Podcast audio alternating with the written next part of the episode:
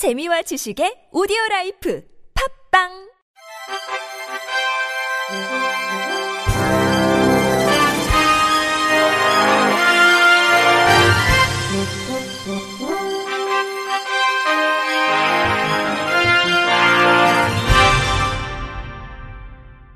청취자 여러분 안녕하십니까? 4월 23일 금요일 KBIC에서 전해드리는 생활 뉴스입니다.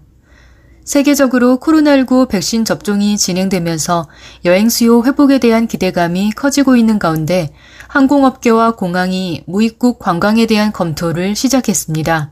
22일 항공업계에 따르면 인천공항은 외국인 여행객이 비행기에서 내린 후 입국 심사대를 통과하지 않고 터미널 내 주요 시설을 체험할 수 있는 무입국 inbound 상품 도입을 추진 중입니다. 코로나19 확산세가 상대적으로 덜하면서 비행거리가 3시간 이내인 대만이나 싱가포르 여행객들이 주요 대상이며 비행기에서 내리기 전 상공에서 주요 관광지를 돌아보고 터미널에서 쇼핑 및 환승 투어를 하는 방식입니다. 공항은 감염 확산 방지를 위해 출발 72시간 전 코로나19 음성 확인서 혹은 백신 접종 증명서를 받고 도착 후에도 비어있는 탑승동을 전용 공간으로 활용해 여행객들의 동선을 분리할 계획입니다. 이 밖에 미국이나 유럽 백신 접종 국가의 여행객을 대상으로 완전 입국을 허가한 후 지정된 안전 코스를 관광할 수 있게 하는 완전 입국 inbound 상품 개발도 검토 중입니다. 공항 주변 파라다이스 시티를 안전구역으로 지정해 비즈니스 및 관광 수요를 유치하는 방안도 논의되고 있습니다. 업계 관계자는 향후 항공, 관광산업의 경쟁력은 코로나19 회복 시기에 얼마나 발빠르게 대처하느냐에 따라 결정될 것이라며 안전도가 높은 국가에는 선별적인 개방을 검토하는 등 유연한 방역 정책을 논의하는 것이 필요하다고 말했습니다. 인간은 두렵거나 화가 났을 때뿐만 아니라 즐겁거나 기쁨에 겨워도 비명을 지르는데 이런 즐거운 비명이 분노나 두려움에서 나온 비명보다 다른 사람에게 더 잘 전달되는 것으로 나타났습니다. 이는 인간의 두뇌가 생존 본능에 맞춰 주변의 위험이나 위협을 알리는 비명에 더 빨리 반응하도록 맞춰져 있다는 통설을 뒤엎은 것입니다.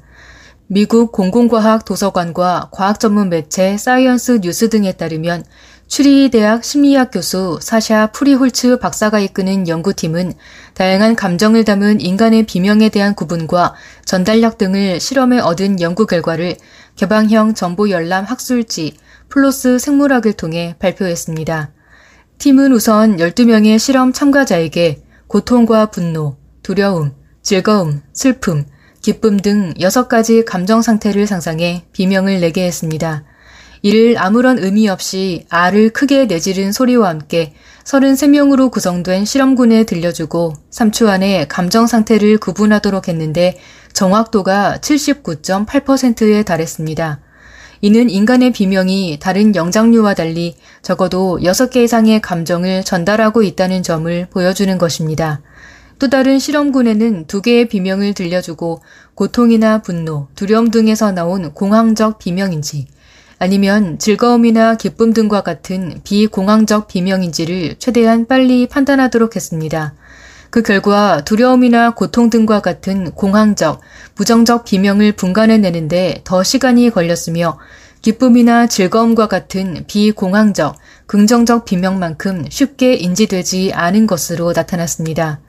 fMRI, 기능적 자기공명 영상법을 이용한 뇌 촬영에서도 공황적 상황이 덜한 상황에서 나온 긍정적 비명일수록 청각 및 정면 뇌 영역이 더 활성화하는 것을 밝혀냈습니다. 연구팀은 이런 실험 결과는 인간의 비명이 신호 전달이나 의사소통에서 지금까지 여겨오던 것보다 더 다양하다는 점을 나타내는 것이라고 했습니다. 프리홀츠 교수는 영장류와 인간의 인지 시스템은 그간 주변의 위험과 위협 신호를 포착하는 데 맞춰져 있는 것으로 여겨져 왔다는 점에서 이번 연구 결과는 놀라운 것이라면서 다른 영장류는 비명을 통해 위험과 위협을 알리지만 인간은 여기에다 즐거움이나 기쁨과 같은 긍정적 감정까지 전달할 수 있게 진화한 것으로 보인다고 설명했습니다. 그는 또 인간이 비명을 통해 긍정적 감정을 전달하고 인지하는 것에 위험이나 위협을 알리는 것보다 더 우선권을 둔 것으로 보인다면서 이런 변화는 인간의 복잡한 사회 진화와 관련이 있을 가능성이 높다고 밝혔습니다. 사흘 뒤 열리는 아카데미상 시상식에서 영화 미나리의 배우 윤여정 씨는 유력한 여우 조연상 후보로 꼽히는데요. 한국 애니메이션 오페라도 단편 부문에서 오스카 트로피를 놓고 경쟁 중이라고 합니다. MBC 전동혁 기자입니다. 동글동글 하얀 머리를 가진 이들의 세상. 알록달록 다른 색깔의 머리를 가진 아이들은 머리를 하얗게 칠하고 나서야 사회로 내려갑니다. 인종차별을 중심으로 종교와 노동 문제까지 다양한 인간사를 거대한 피라미드 안에 엮은 애니메이션 작품 오페라입니다. 아카데미 단편 애니메이션 부문 최종 후보에 오른 오페라는 한국 제작사 바나가 제작하고 한국계 미국인 에리고 감독이 만든 한국 애니메이션입니다. 주인공과 줄거리를 배제하고도 강렬한 울림을 전하는 파격적인 형식에 타임지는 최근 반드시 봐야 할 오스카 후보작 8개 가운데 하나로 오페라를 꼽았습니다. 오페라가 드러낸 차별과 갈등에 민낯은 오스카를 앞두고 열린 현지 영화제에서 호평을 받으며 이딴 수상 기록을 써내려가고 있습니다. 미국의 유명 애니메이션 영화사 픽사 출신의 오감독. 한국계 미국인이기에 느꼈던 인종차별 문제를 작품에 녹이면서 보편적인 공감대를 확보했습니다. 에리고 감독. 백인 친구들이랑 아무렇게 서스럼 없이 그 어울리고 있었지만 말 하나 조심하려고 되게 노력했던 것 같고 어떻게 이 악순환의 고리를 끊을 수 있을까? 어떻게 더 나아갈 수 있을까? 어떻게 오는 26일 아카데미 시상식을 앞두고 아카데미 회원들의 투표는 이미 끝났습니다. 영화 미나리로 여우 조연상 후보에 오른 윤여정은 여러 예측 사이트에서 압도적인 1위를 유지하며 수상 기대감을 높이고 있습니다. MBC 뉴스 전동혁입니다. 코로나19 사태로 비대면 수업이 늘면서 학교 폭력에서 사이버 폭력이 차지하는 비중이 1년 사이 3배가량 늘었다는 조사 결과가 나왔습니다. 청소년 폭력 예방 전문기관인 푸른나무 재단은 20일 서울 서초구 재단 본부에서 기자회견을 열어 이 같은 연구 결과를 발표했습니다. 재단이 지난해 12월부터 올해 1월까지 전국 17개 시도 재학생, 초등학교 2학년부터 고등학교 2학년 6,230명을 대상으로 조사한 결과 주요 학교 폭력 피해 유형은 언어 폭력이 32.1%로 가장 많았습니다. 이어 사이버 폭력이 16.3%, 따돌림이 13.2% 순이었습니다. 지난 한 해 동안 학교 폭력 피해를 겪었다고 답한 학생의 비율은 6.7%로 2019년보다 4.5%포인트 줄었습니다. 하지만 사이버 폭력이 전체 피해 경험에서 차지하는 비중은 2019년 5.3%에서 지난해 16.3%로 3배 가까이 늘었습니다. 이선영 재단 사이버 SOS 센터 전문 연구원은 학생들의 앱 이용에는 익명성이 큰 영향을 주고 사이버 폭력에는 관계적 공격이 깊이 관여하는 경향이 있다며 피해자를 위한 신고나 삭제 기능, 보호 등을 실시할 때 익명성과 관계성에 집중해야 한다고 조언했습니다. 인천국제공항과 서울역 구간을 운행하는 공항철도가 국내 최초로 차내 혼잡도를 측정해 실내 온도를 자동 제어하는 장치를 구현했습니다. 또 첨단 센서를 기반으로 하는 실시간 유지 보수 시스템을 도입해 전동차의 안전성을 크게 높였습니다. YTN 이기정 기자의 보도입니다. 이용자들로 발 디딜 틈조차 없는 공항철도 객차 안의 모습입니다. 폭염이 기승을 부렸던 지난해 여름철에는 평소보다 냉방 관련 민원이 185%나 증가했습니다. 이런 불만을 줄이기 위해 공항철도가 국내 최초로 전동차 전 차량에 냉방 자동 제어 시스템을 도입했습니다. 탑승 인원의 하중을 계산하는 공기 스프링 센서로 열차 내 혼잡도가 높아지면 설정 온도를 자동으로 낮춰주는 겁니다.